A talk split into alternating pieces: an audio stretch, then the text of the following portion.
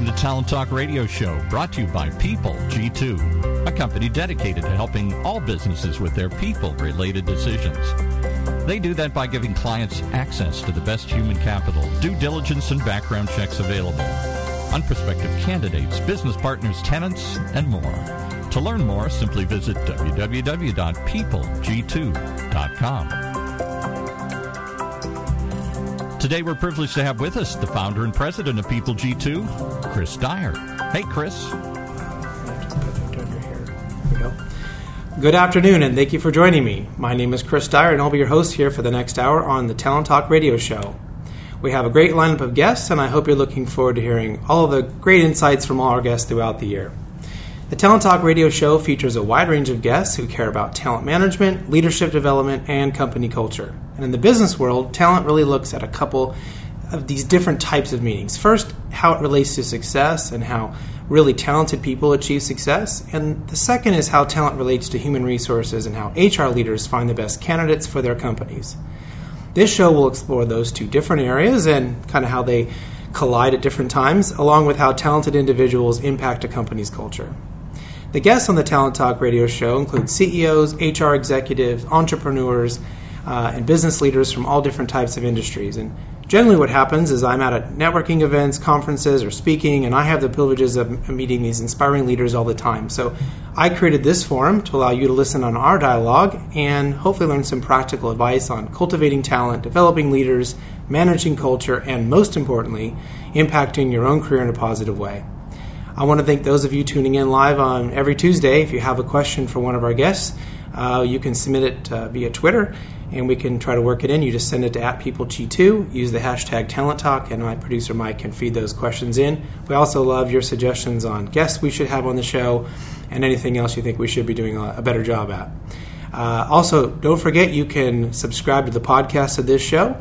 Uh, iTunes is the most popular way, but Android's got a way as well. Just type in Talent Talk, and you can join the uh, 140,000 other subscribers each week that are downloading this show uh, to tune in to hear what our great uh, guests are, are, are saying and, and, talking about and even worried about. So we thank all of you who are doing that uh, at your kids' soccer practice, on the way to work, or whenever you're listening to the podcast. So let's go ahead and get to my special guest today. We have kind of a unique show. We have uh, Eric Severson and Dan uh, Henkle, both of uh, the co CHROs of Gap Inc. And we're going to have them on uh, here together talking about what they're doing. As some of you may remember, Eric is a previous uh, guest on the show, and he was uh, so gracious enough to do that once that we've talked him into doing it again and bringing his partner along to talk about some of the really unique things they're doing, uh, especially managing HR in such a big company together. So, Eric and Dan, thank you so much for being on the show and welcome. Thank you. Thank you, Chris. So tell us a little bit about yourselves and about your company, uh, Gap, in case anyone's never heard of that company, right? well, Gap Inc. is a collection of brands. We're a $16 billion global organization. It was founded in 1969 by Don and Doris Fisher in San Francisco, California. And we are a private label uh, specialty apparel retailer that competes on the global stage. And I've been with Gap for 15 years in a number of different roles. Before our current role, co leading the HR function, I was the head of HR for Gap Brand, the head of HR for our outlet division, and the head of diversity and inclusion. Prior to that, I worked for one of our competitors, Macy's, for about eight years, and I started my career back in 1989 as an instructor in English at Arizona State University instructor in English. That's that, that's a departure from where you are now. It is, but actually, there's a connection. I think my passion and my focus in the work that Dan and I do is really about optimizing human performance mm-hmm. and exploring the art and the science of human potential. Right. Which is very related to where I started my career almost 30 years ago. Yeah. And Dan, how about you? Well, it's interesting. It did, um, I, I, did know that about you, Eric, but um, it just prompted me to.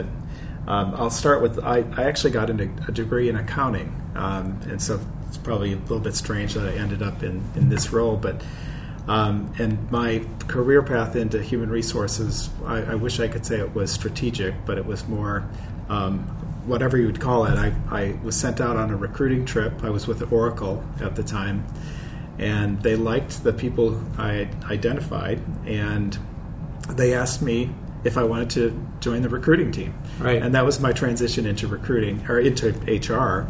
And then I, I got into the field and I just said, what have I been doing in accounting? Uh, and so, uh, so I, I, really never looked back, and then came to Gap in 1992. So I've been here for, for almost 23 years, um, and have done all sorts of things. One of the things that Eric and I share is that um, we've we've had experiences in our brands, um, supporting our brands, being really close to the business, and then also had uh, several stints uh, working in the corporate center uh, on in our you know uh, uh, centers of excellence, and so we have a really good sense of um, how to deploy HR strategies throughout the, the business that actually makes sense uh, for, for people that are actually making our business work day to day.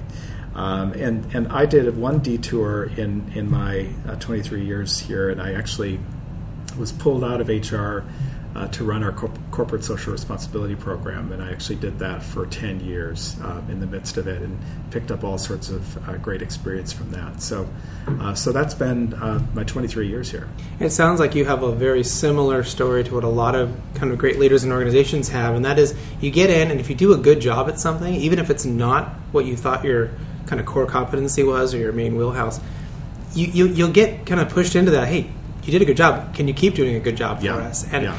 I think people lose sight of that. They go, well, I want to be this thing. And they kind of, well, I'm going to have to do all of these things, or I'm going to, know, get into an organization and do your best job. Absolutely. And you may find, that's like, I guess, it's like going to college. You think, I want to be a business major, go take business classes. They make you take something else, and you find out, oh, I have a real passion for this other thing yeah. that I would have never known about. Um, I, I, can't tell you how many people have said that. I, I, started one place and then just fell into human resources. Yeah, yeah. Do you think there's a, a, a, any play here between your accounting background and your English background that goes into how you maybe if there's a yin and yang to how your roles fit in? It's kind of interesting. It, it's I hadn't thought of that, but um, one of the things what I found with my accounting background that has served me well uh, throughout my career is, um, first of all, I'm you know, I'm very, very comfortable with numbers and um, and and sort of business speak. And um, I've always found that it's just um, helpful as you're interfacing with your business partners that um, you can speak their language. I'm super, super interested in um, what's happening in business. Um, I'm I'm someone who wakes up every day and I'm a geek and I watch CNBC and I know what's mm-hmm. happening with all the other companies are, that are out there. and I, I think I think we actually do balance each other out pretty um, significantly if we think about um, how we uh, leverage the various strengths that we have. Um, and I, I, think we're similar stylistically. What I tell people is we're similar stylistically, um, but we actually are very complementary when it comes to our, our strengths. Right, right. Well, Eric, when you were on the show a few months ago, we talked a little bit about the, this unique setup uh, with the co CHRO. So, can you speak to your own specific role in this equation and how you kind of balance each other, kind of, you know, I guess, kind of adding on to what, where he started.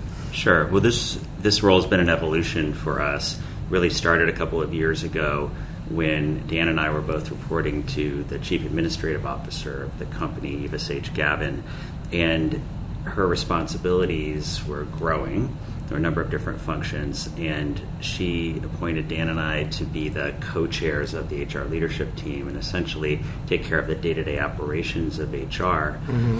When she left six months later, our CEO at the time, Glenn Murphy, decided to keep that arrangement and keep us as the co-leaders of HR reporting to him. So we've been doing that for the last year and a half, and I think we started by collectively together owning the HR strategy and long-range plan and our relationship with the CEO and with the board and the CEO's leadership team.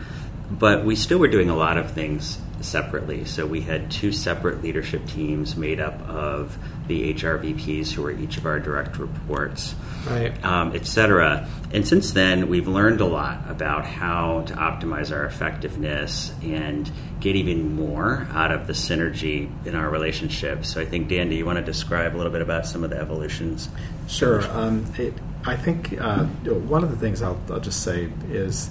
Uh, I, I, do think we, we walked into it. We had our, our day jobs and we sort of had, had maintained our leadership teams and we were doing things a little more separately and then coming together. And I think more and more we're finding that the more we operate truly as one, um, the more effective and the more impactful we can be.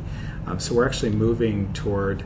Um, uh, soon we'll we'll actually share an office. Um, so we we uh, right now uh, we're on the same floor, but um, we think there would be a real advantage for us to just being together. Um, we have daily check-in meetings. We have we've uh, uh, we bring our team together as a whole. We're going to be actually starting something new where the touch base meetings we have with our own team. Um, Eric's been doing separate touch base meetings, and I've been doing separate. And we've said, why? Let's just, you know, they're all senior leaders within human mm-hmm. resources. Let's do them together. And so it's just, it's for us, it's just, um, we do have our own roles and responsibilities, and we divide the work, but um, we are also trying to be uh, connected and combined um, where it actually makes sense to do so. And um, if I need information that Eric's working on, or vice versa, um, I think we've been getting better and better at, at how to share that information and make sure that we're um, yeah. operating seamlessly.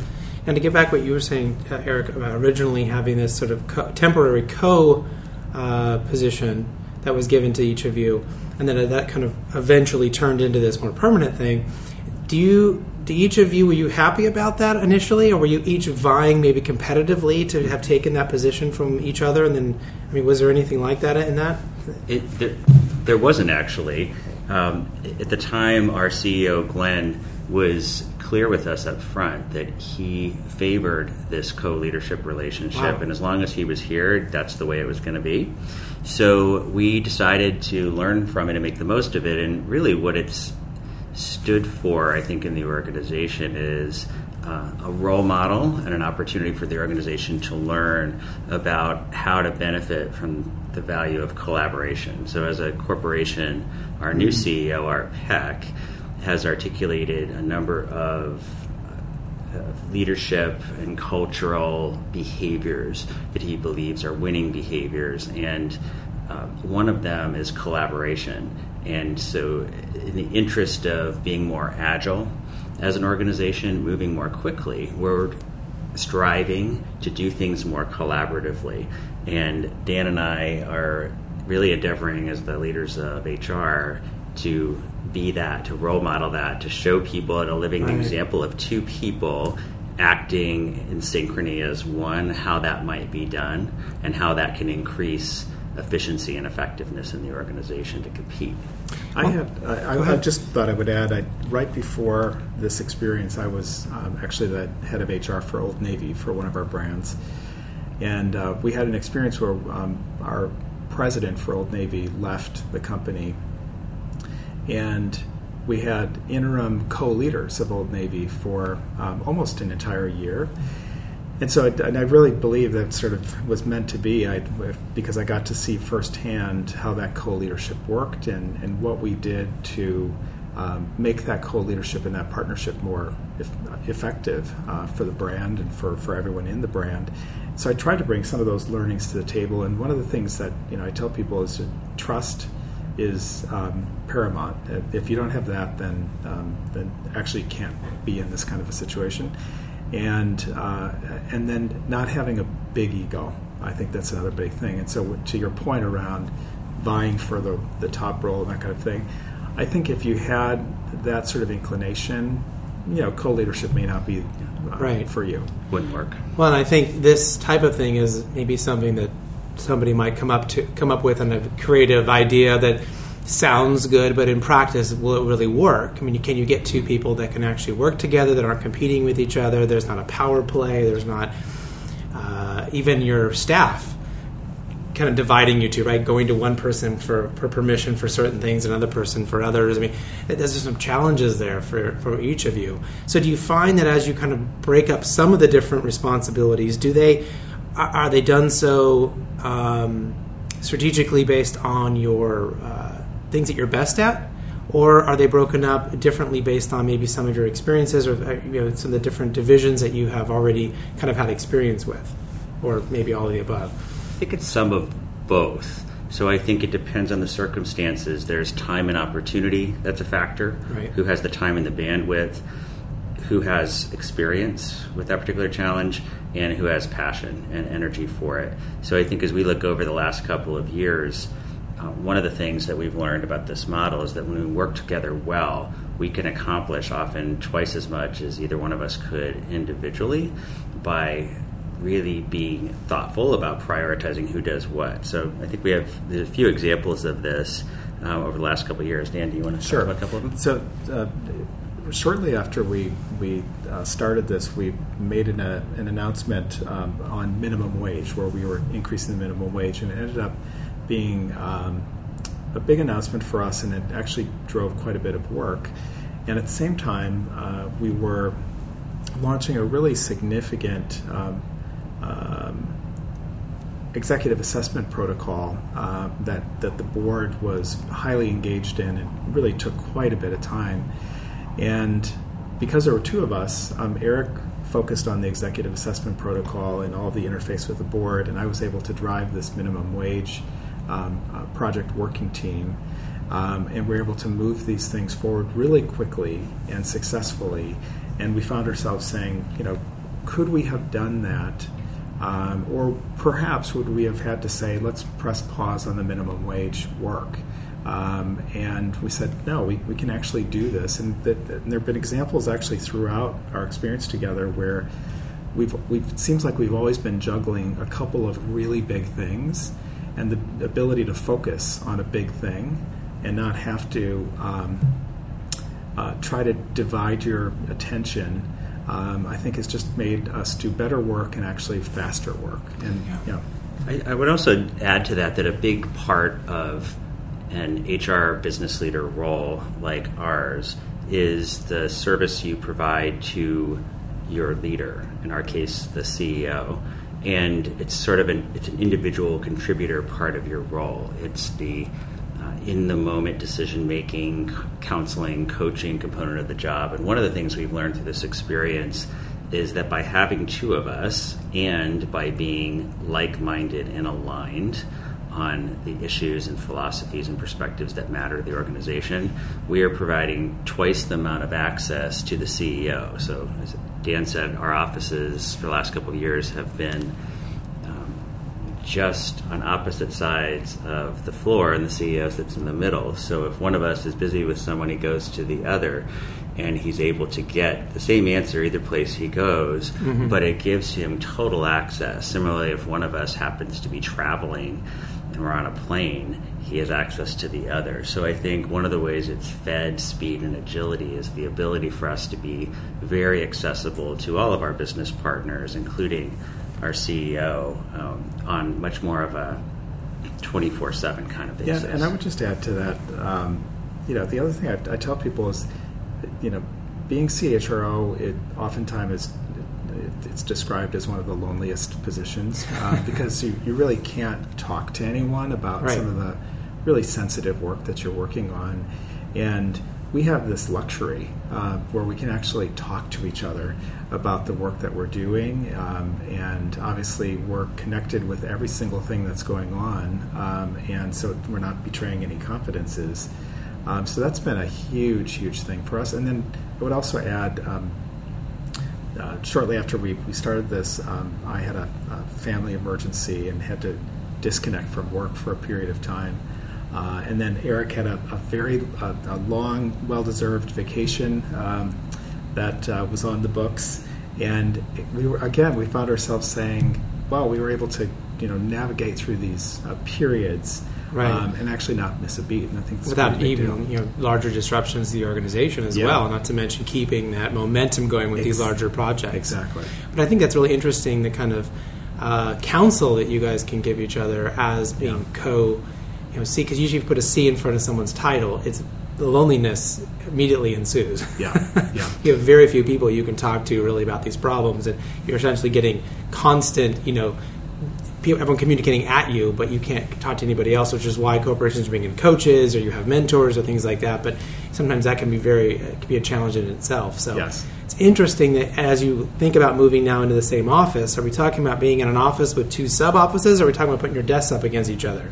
Or not having a desk at all. Uh, okay, well, even, even further, right? yeah, I, I, actually think, you know, the idea that we have is that we would, uh, one of our offices would become sort of uh, a workspace for our human resources leadership team. Mm-hmm. Um, and uh, to the extent that we need to have private discussions, we certainly can be in there. But uh, otherwise, if we're just officing, um, being in a room, um, being instant, instantaneously able to communicate with each other about things that are coming to mind, things that we're grappling with, uh, uh working on, uh, we just think that that'll actually just amp up the collaboration. Right. Well, we're having a great time here uh, interviewing Eric and Dan here at the CHROs of GAP, and we're going to take our first commercial. Excuse me, our first commercial break. I'll be back right after these quick messages. Imagine what it would feel like to lose everything your job, your home, your family, your dignity. This has happened to thousands of the men, women, veterans, and young adults we serve at Working Wardrobes. What do we do to help? We provide career development services, life skills workshops, job skills training. We provide the perfect interview outfit, and we get clients placed in jobs. Call Working Wardrobes 714 210 2460. Donate, volunteer, invest hire. Welcome back to the Talent Talk Radio Show. We are uh, just a quick reminder you can visit talenttalkradio.com to uh, hear all our past shows, uh, review the podcast, and anything else you might be interested in. We're just uh, jumping back here with Eric and Dan. And the last time you were on the show, Eric, uh, it was just happened to be this incredible coincidence that I, I do a book club with some HR execs in Orange County and in LA, and we had just read the book Mindset. And we brought the, when you had brought this up uh, the last time on the show, just again bizarre coincidence from timing that uh, so much of what you talked about that your organization is kind of based on some of these principles and, and the book and the things that uh, Dr. Carol Dweck really talks about. So maybe you can kind of go in a little deeper into how that really fits into the organization. What does that really mean that you know uh, from that book, what are you guys actually doing, maybe tactically within the organization? Sure. So I think just to summarize, the, the real fundamental idea behind growth mindset and mindset psychology is that a growth mindset describes the way of thinking about success and failure that corresponds with the way successful people across any domain behave. So it's based on about 25 years of research across every possible domain sports, science, music, etc. And at the Gap, so personally, I've been applying this philosophy for over 10 years since I read the book in how I lead both my own team and business team. So, an example would be in mindset theory where most growth comes from that leads to success is in continually stretching oneself a hmm. little harder than you did the previous time. It's a little bit like building muscle, that in order to actually grow your muscle, you have to try things continually that are harder than you're able to do. So, what we, the way we do that structurally, and the way I've done it with my leaders, is continually stretching them as they're in a role. So, for example, continuing to give them stretch assignments beyond the core responsibilities of their job. And over time, as a leader is in a role, for example, expanding their scope of responsibility. So, this is something that as an HR leader I've done for years with my business leaders. Mm-hmm. As a leader leaves, for example, rather than just backfilling that role, we look at whether or not we can divide her responsibilities and assign them to other leaders so that we're continuing to stretch them right. and grow them. The way we've institutionally managed that to build capability across the organization is through our performance management system. And I think, as I mentioned last time, we've completely re engineered our entire enterprise performance management system, replacing the 15 year old model that was focused on assigning ratings and distribution curve and those kinds of things and annual reviews and done away with that system and replaced it with a system that is focused on continually raising the bar on performance through monthly performance conversations, no ratings, no annual reviews, and a performance standard that actually is one about continually raising the bar. It's a standard, mm-hmm. a moving standard, and the intention here is to create an organization that collectively has a growth mindset, or in Carol Dweck's language, a winning mindset. Mm-hmm. And that's interesting how you're interpreting that, or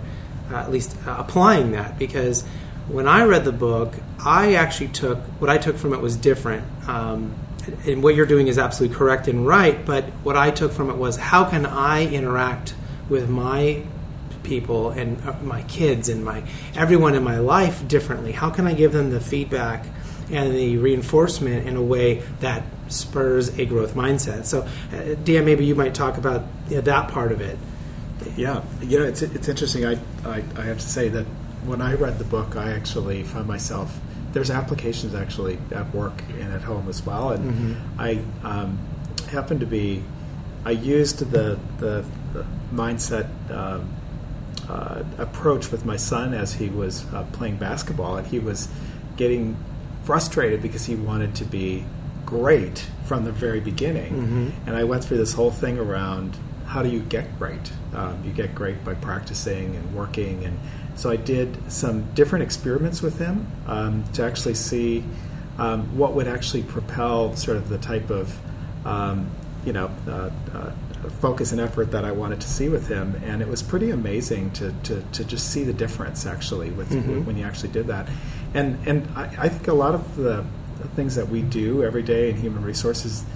Um, they're they're usually kind of life principles that you should be able to apply, you know, across the board. Yeah, um, we've I, have had just an absolutely fun time, which I never thought I would. I have two teen I have two teenagers that are driving now that permit, and the process of teaching them how to learn, I thought I was going to be you know, putting my head through a wall. but instead, by applying these principles, we talked about what did you do better? How did you grow? What did, you know, your parking was better this time. This was still something we need to work on. We yeah. need to remember.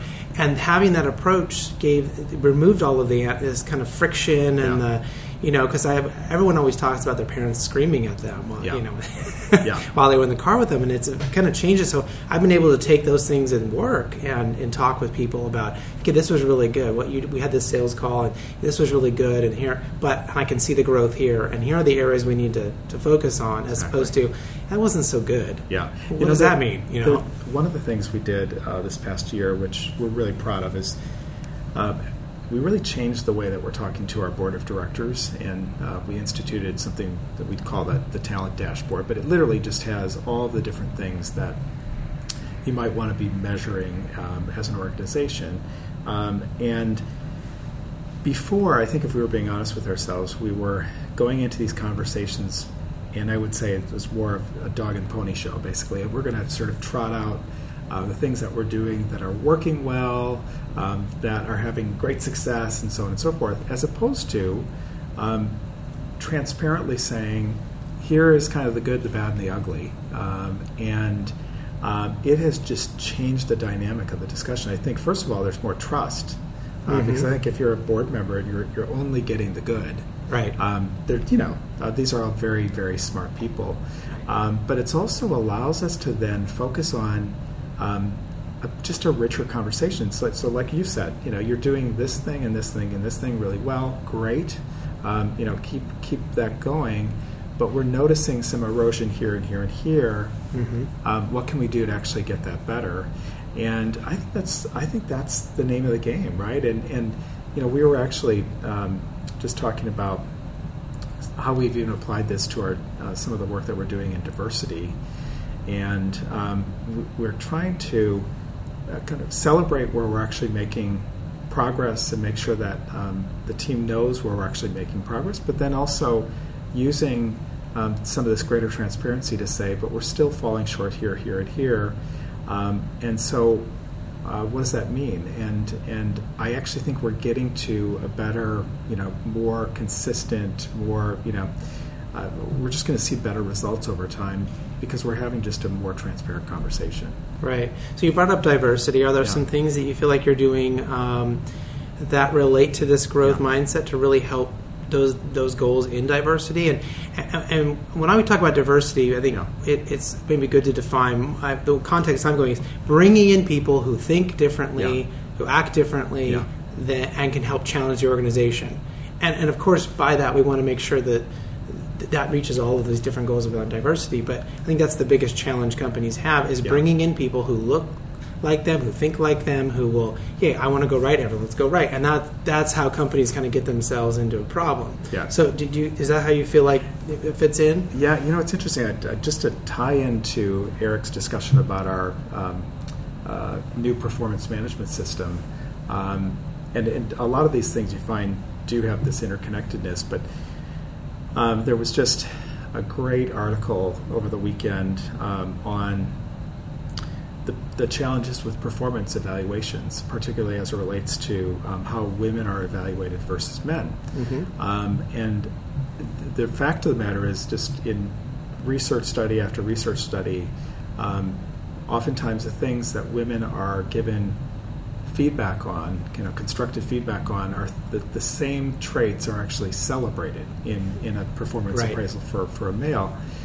And um, I think using that, um, uh, basically a, a change in our uh, performance management system um, is actually the right thing to do uh, because we think it's a better way to manage performance. But it's also a better thing to do as you're thinking about um, if we want to be the best place to work for women, which we do, um, then we should be thinking about the entire ecosystem. Like, what, what is that experience like? And if we're living in a world where, unfortunately, um, uh, evaluations are tilting um, in in a in a direction that are not great uh, for for women, and hopefully that changes over time.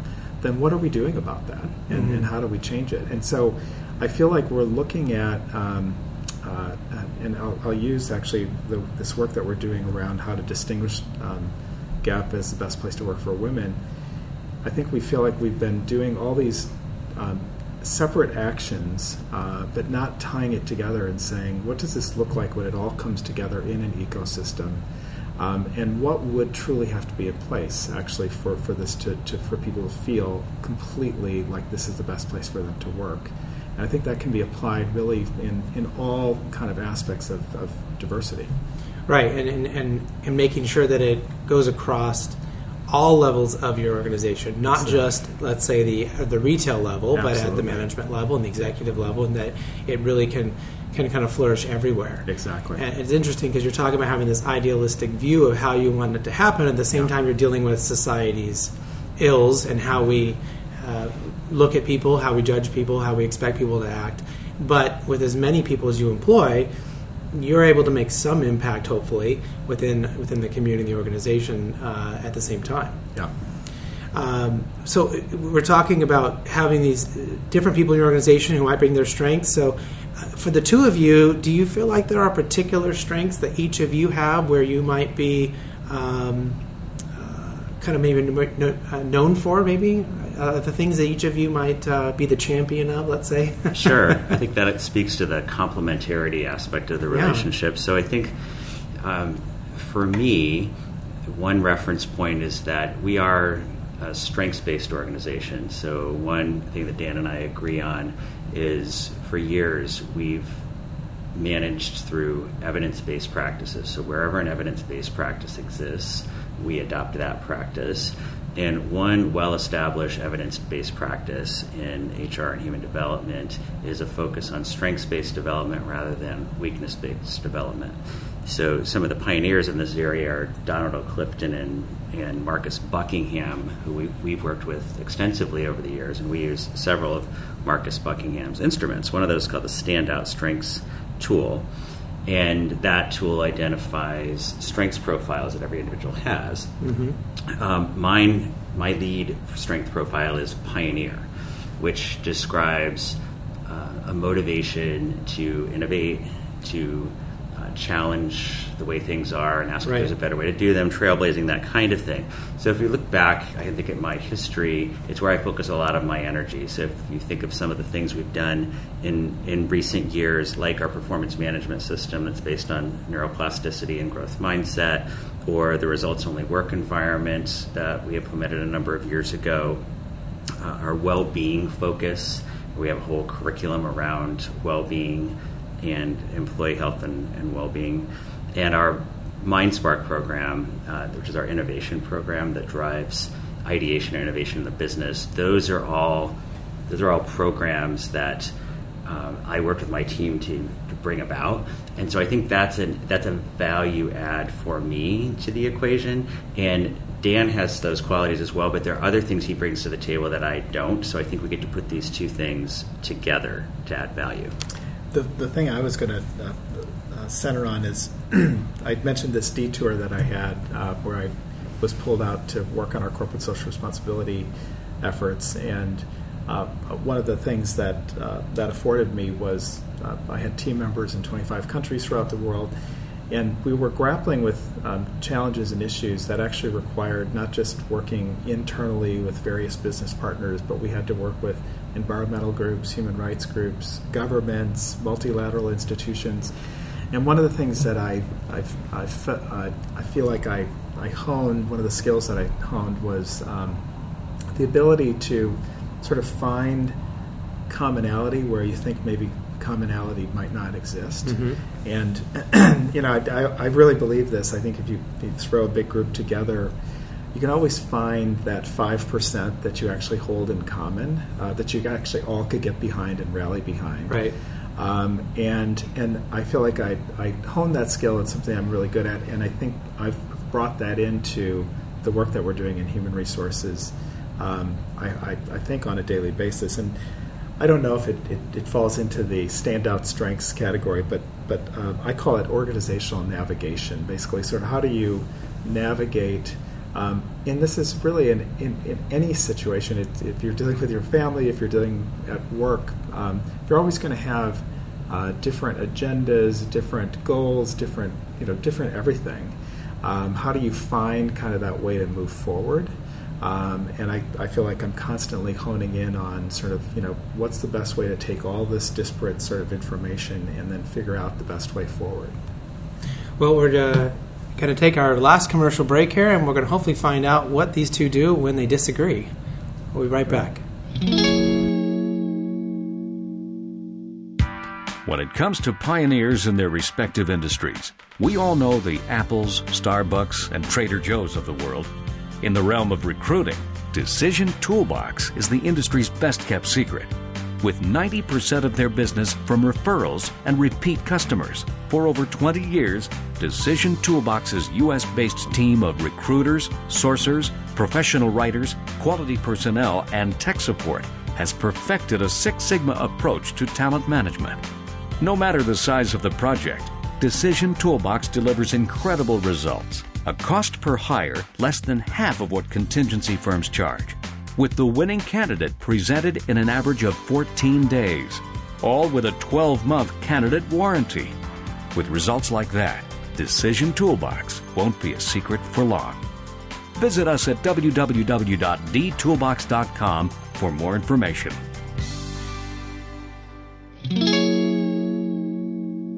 All right, we're back here with uh, Eric and Dan of Gap, they're the uh, co CHROs, and we're talking to them today about their incredible organization and their unique style and way that they are managing all of the different HR. Uh, HR challenges here at the organization. So, one of the real important things that I wanted to find out is there has to be a time when you two disagree about maybe the right way to move forward or the right way to, to tackle a problem. Maybe it's a personnel issue, whatever it may be. How do you two deal with that um, and maybe what's sort of the process or the steps in place, and then ultimately have to make a decision. How, what does that process look like?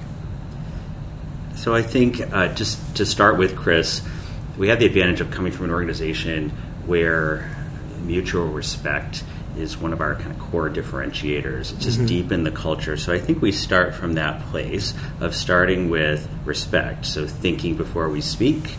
Um, and from there, I think there are a few things that we both tend to practice that really do facilitate reaching agreement quickly without a lot of heat. And one of those I would say is is curious inquiry. So I think what we both naturally do is rather than starting from a place of saying, "Well, I just don't agree," if I don't agree with a position that Dan takes on something, maybe it's um, how to deal with an employee issue or the position we want to take on a policy, instead of just saying I don't agree, I will stop and say, "So Dan, why do you think that? Tell me more about that." Genuinely wanting to know, and oftentimes I'll change my point of view, but not always. But by opening the door, I'm not starting out at a place of uh, of, of um, stalemate. Right. And I guess, kind of lastly, I would say that we both, maybe through our years of experience, have learned that if you're going to make a partnership work, it takes give and take. I would say I don't know very many people who've been in a long term successful relationship of any sort where one partner always wins. Mm-hmm. Um, I do know some people who always won in their relationships, and those people are divorced yeah. now. um, and so I think whether it's a romantic relationship or a business partnership like this mm-hmm. one, where Dan and I often start is thinking about what really matters to each of us, and we spend a lot of time getting aligned in common philosophically on what matters to the gap. But when we do do disagree, so for example, this uh, this last couple of weeks we were preparing a really important discussion for the board, and I don't think we agreed on every single slide that we are going to put into the presentation. Right. But sometimes you just decide I'm going to let that slide. I think one of the things we both do a lot is say to ourselves, "Do I want to be right?" or do I want to have a productive relationship that adds value to the business? Mm-hmm. And if you really are about the latter, sometimes being right, you just need to let go. Dan said earlier, um, a lot of being in a partnership is learning how to let go of ego and recognize when ego is driving you rather than your common goals. So I think where we've started is being super clear on our common objectives. And I think part of what helped that was a couple of years ago we built with our HR leadership team with insights from the business our uh, HR and our talent long range plan, which outlines our long term objectives of building a talent pipeline and high performing organization. And by starting from that place where we are in complete agreement about the vision we're trying to achieve, the path for getting there, it really reduces the number of important things that we can disagree about. So right. the things that are left are petty. And I think we're pretty darn good at letting go of the petty. When you talked about this kind of example of, you know, people who don't do that well get, you know, end up getting a divorce. I mean, if you think about having this, uh, if you look at it from a marriage perspective, you know, you can go back and you and your partner be arguing about what to do with the kids, but when you go out, then you give a united front right. to them about what's happening. So, do you feel like that's an important component for Dan for you for, for the organization that the two of you in the in the end then kind of come forward with this united front position? I, I definitely think so, and I, I was just going to share uh, an example of so anyone that knows Eric knows that the, the way that I, I describe Eric is that he can see around corners and, and mm-hmm. um, he's a futurist. And, and oftentimes when I find myself saying, I'm not sure I really agree with um, what Eric's saying right now, uh, part of it is just because we've been working together so long. I'll stop and say, okay, am I am I responding this way because um, it just seems so out there? And so I'll go through this little bit of a, a journey where I'll say, okay, what he's describing is likely how it's going to end up in five years, ten years. Um, so, and, and I found that time after time after time, Eric's more right than he's wrong. um, so then it's more of a saying like, it's it's what really what you're saying here. It's like you're, you're, you're aligning on that bigger, broader vision, mm-hmm.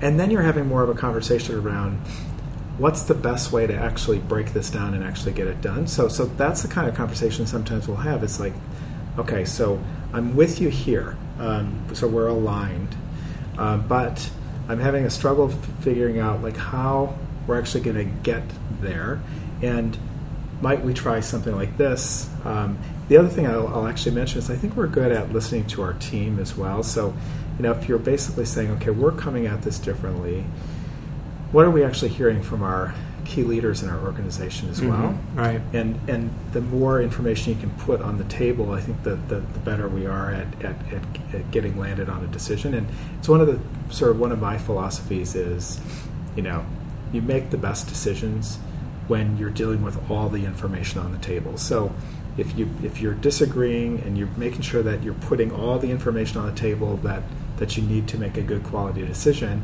and then you're reasonable people, um, I think you come to you know a good alignment around the path forward. Well, one of the uh, kind of big buzzwords, that, or maybe even two big buzzwords that's been happening in uh, 2014 and now this year has been around culture and been around millennials.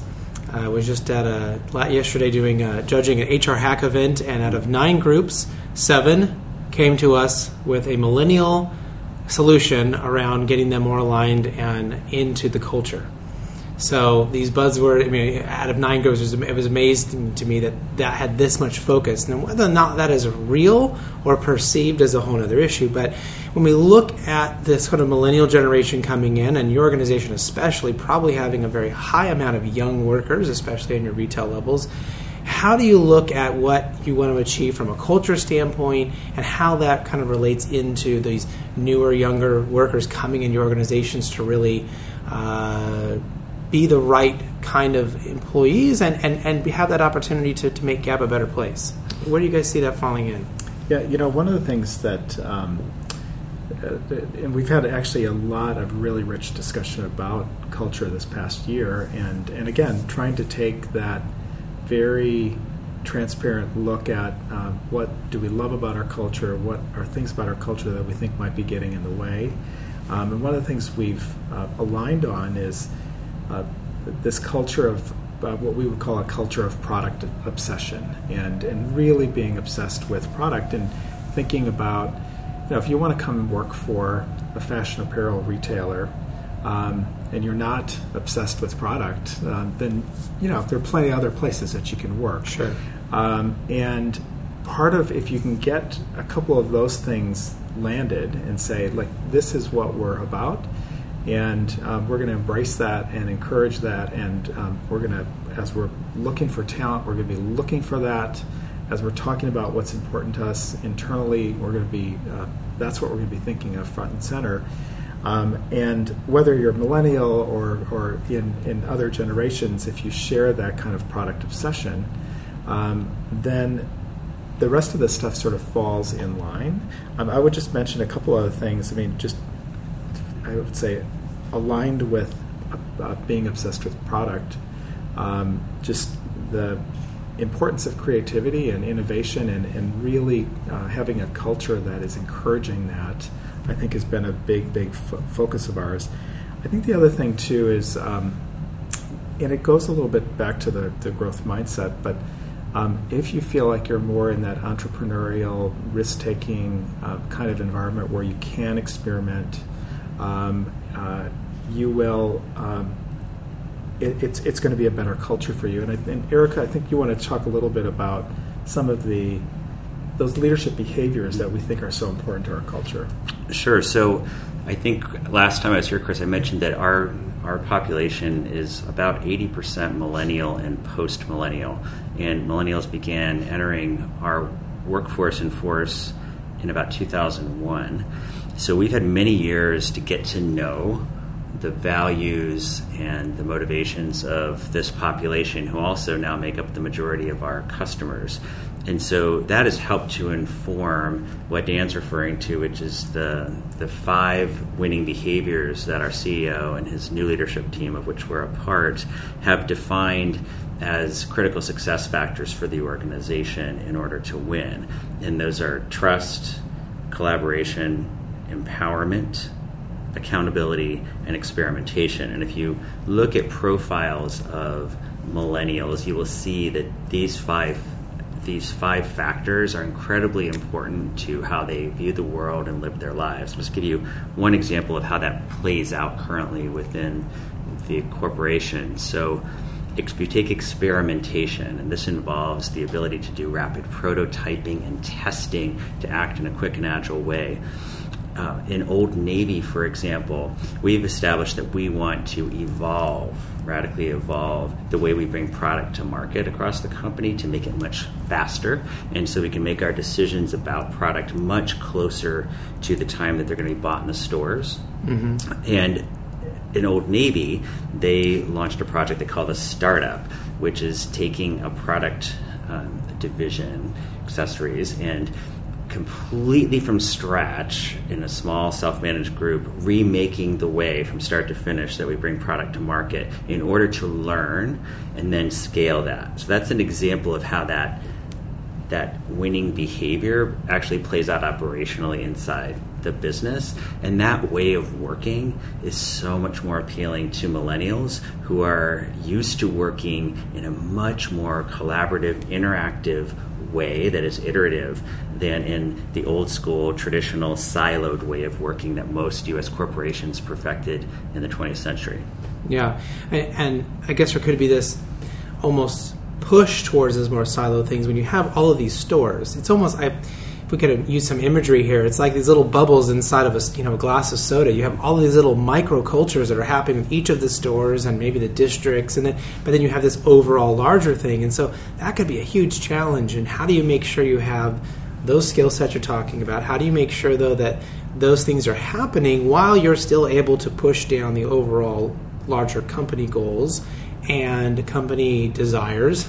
so I can give you an example because you're right. The real challenge of a company like ours that is large and global is being able to maintain a consistency of standards and leverage that allow you to be right. efficient and to provide a consistent customer experience wherever the customer is shopping, but also be able to customize your offering in the local markets. So one example of how we've done this, for instance, in the talent space with our GPS program is in China. So, what we wanted for our GPS or our Grow, Perform, Succeed performance management system is to have one universal global way philosophically based to manage performance based on mindset psychology and neuroplasticity because it's an evidence based way, it's proven to work, and we believe it's going to help us win. And if we believe it's going to help us win, we want everyone doing it.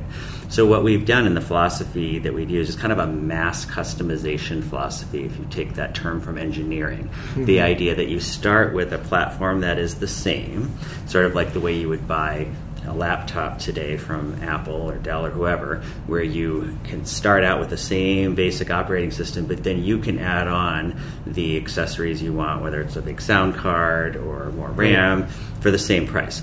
So, what we did with GPS is we allowed the geographies to decide the best way to build on the platform to make it resonate with their people. So, for example, in China, the China team determined that that incentives were a very important part culturally of driving adoption. So they created an incentive program with cards and stickers that every time the employee has her monthly touch base with their manager and it's successful, she gets a sticker, and when it's filled up, she can redeem it for a right. prize. And in other markets, that wasn't needed to drive success, but in, in the China market, it was really important. And we had a very, probably the highest rate of adoption and enthusiasm for the program anywhere in China. So I think it's an example of how you can have both consistency and effective adoption and local relevance if you use a model, in this case, that kind of mass customization model. Yeah, I mean, those are completely different ideas. You're not only dealing with, you know, the word traditional word of culture, but you're reaching your own internal culture. And I can't even imagine that kind of incentive program working here in the United States. That would almost be the opposite effect. But yes. yet, there I can say because you, it's very, very different the way in which we're brought up, what we're thinking, and if that's if they have the control to say, hey, this is going to work for us here, and it's going to work here, but you can do something else over here and something else in Europe or whatever that's pretty remarkable if you guys can allow that kind of different little processes. It's almost like little experiments all happening in different parts of the lab but you're still able to make sure that the overall process and the overall values of the company and standards i think as you, you, you said are, are being maintained right? Yeah and i think it was learning from the research we did. We in addition to the academic research we talked to close to 30 different organizations who've been experimenting with new performance systems. And one of our learnings was that you had to be able to mass customize, that it didn't work to just let every part of the company do its own thing. And it also didn't work to have one size fits all because what we learned was one size fits all fits no one. Right. Just a couple of uh, things to add to that. The so I think both of us have had a chance to work in almost every single part of the business. And I always say that there are these ties that bind. Um, that that you know, even if we want to think, um, if you're sitting in Old Navy, that it's really different than being in Banana Republic, at the end of the day, there are certain things that just tie us together as, as, as a company. We recently did in 2014 an analysis on um, pay equality and how we were paying women versus men. And um, we started with a look at um, the US, and uh, we, we had a result where uh, we could say that we were paying women and men equally for equal work. And then we said, well, I wonder how that applies outside. And we were working with an outside firm and um, to vet all of the information. And they said, okay, just before you do the analysis, you should just know that um, you know we have some issues here in the United States on pay equality, but it, it, gets even worse when you look at some of these other countries. So they, they were just preparing us um, for a result that might look really different. And it was kind of a miraculous thing. We, we did this analysis across the board um, in, in not only in the countries where we're, we're, we have retail operations, but even in the countries where we have sourcing operations, and it was the same result.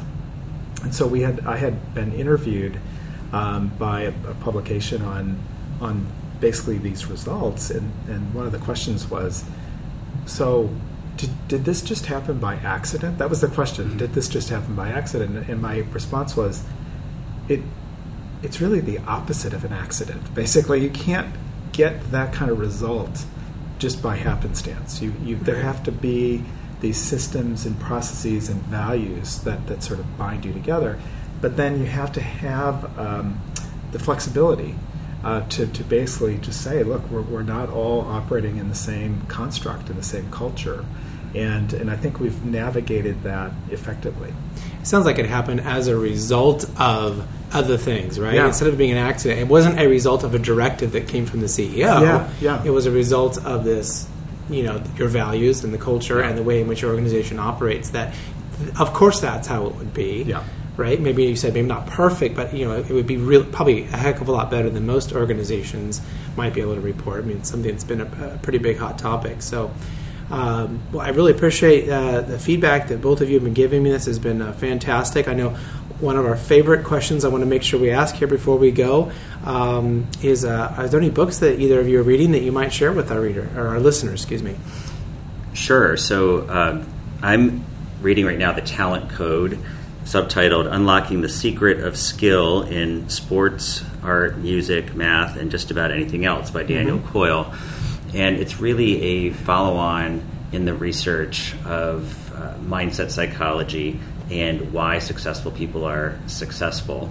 And this just is really part of my never ending passion for where success comes from and how to scale that within organizations to help individuals and teams um, tap into their inner potential and be as successful as possible and I am I, I actually brought two books, um, and uh, one is called the. Dan other... gets extra credit. He actually brought the books to did, the interview. I did. I did. I just thought you know the props would be, uh, but the one of the books is called The Other Wes Moore, and uh, the subtitle is One Name, Two Fates, and um, it's a it's a the author is Wes Moore, and um, he actually profiles um, himself. Um, he's been very very successful in his life. And then he profiles another Wes Moore who actually grew up in, in incredibly similar circumstances, um, uh, similar neighborhoods, similar everything. And he, he dissects basically um, sort of what happened. You know, why, why did he end up being incredibly um, successful and the other Wes Moore ended up in prison for murder? Um, that, that's the, the story.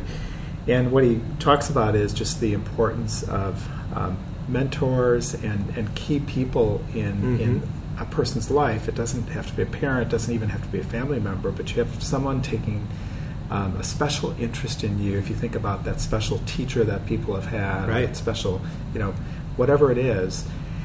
And then he basically just says, like, with the, the intervention of these few key people in his life, even though he had the same circumstance, he, he ended up in a very, very different um, situation. So it's, it's been um, just interesting to contemplate. Um, and, and then I'll give a plug for my other book, which is um, called Leadership Wisdom. Um, the author is Robin Sharma, and it's, uh, it's the eight rituals of the best leaders. And um, he is one of my favorite authors, and he, he writes in parables and tries to make it a novel, but with lots of really good, rich leadership wisdom in it, and I would highly recommend it. Oh, it sounds fantastic. A lot, a lot of great uh, suggestions. Uh, I'm thinking uh, talent code I may take for the, the book club. They've already asking me. I've forgotten to, what's next month's uh, choice. So that might be good because I've had a few people recently bring that one up. It sounds really interesting, but all three are, are sound like great books. And I just want to know how that guy maybe got the other Wes Moore to agree to be the I don't know if the villain, but the you know, the negatives kind of story. that would have been a challenging conversation to have. So, um, hey, thanks both both of you for ha- having me here at the headquarters and allowing us to interview you both and, and, learn a little bit more about the organization, how the two of you are kind of doing this very unique thing. Uh, it's really been uh, uh, quite interesting, and I'm sure everyone listening will really enjoy the the story and, and the wisdom that you both have given. So, thank you. Thank you. Thank you, Chris. Tune in uh, live next week, uh, Tuesday at 1 p.m. Pacific Standard Time. My guests will include Rebecca Chambliss, she's the owner and strategic partner of Pride Staff, and Scott Shea, managing director and talent acquisition and staffing for MUFG uh, Union Bank. So until then, do what you love and show the world how talented you can be today.